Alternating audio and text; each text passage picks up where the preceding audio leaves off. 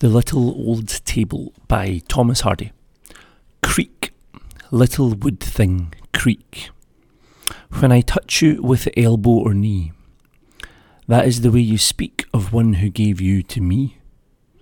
You, little table, she brought, brought me with her own hand, as she looked at me with a thought that I did not understand. Whoever owns it anon and hears it will never know what a history hangs upon this creak from long ago.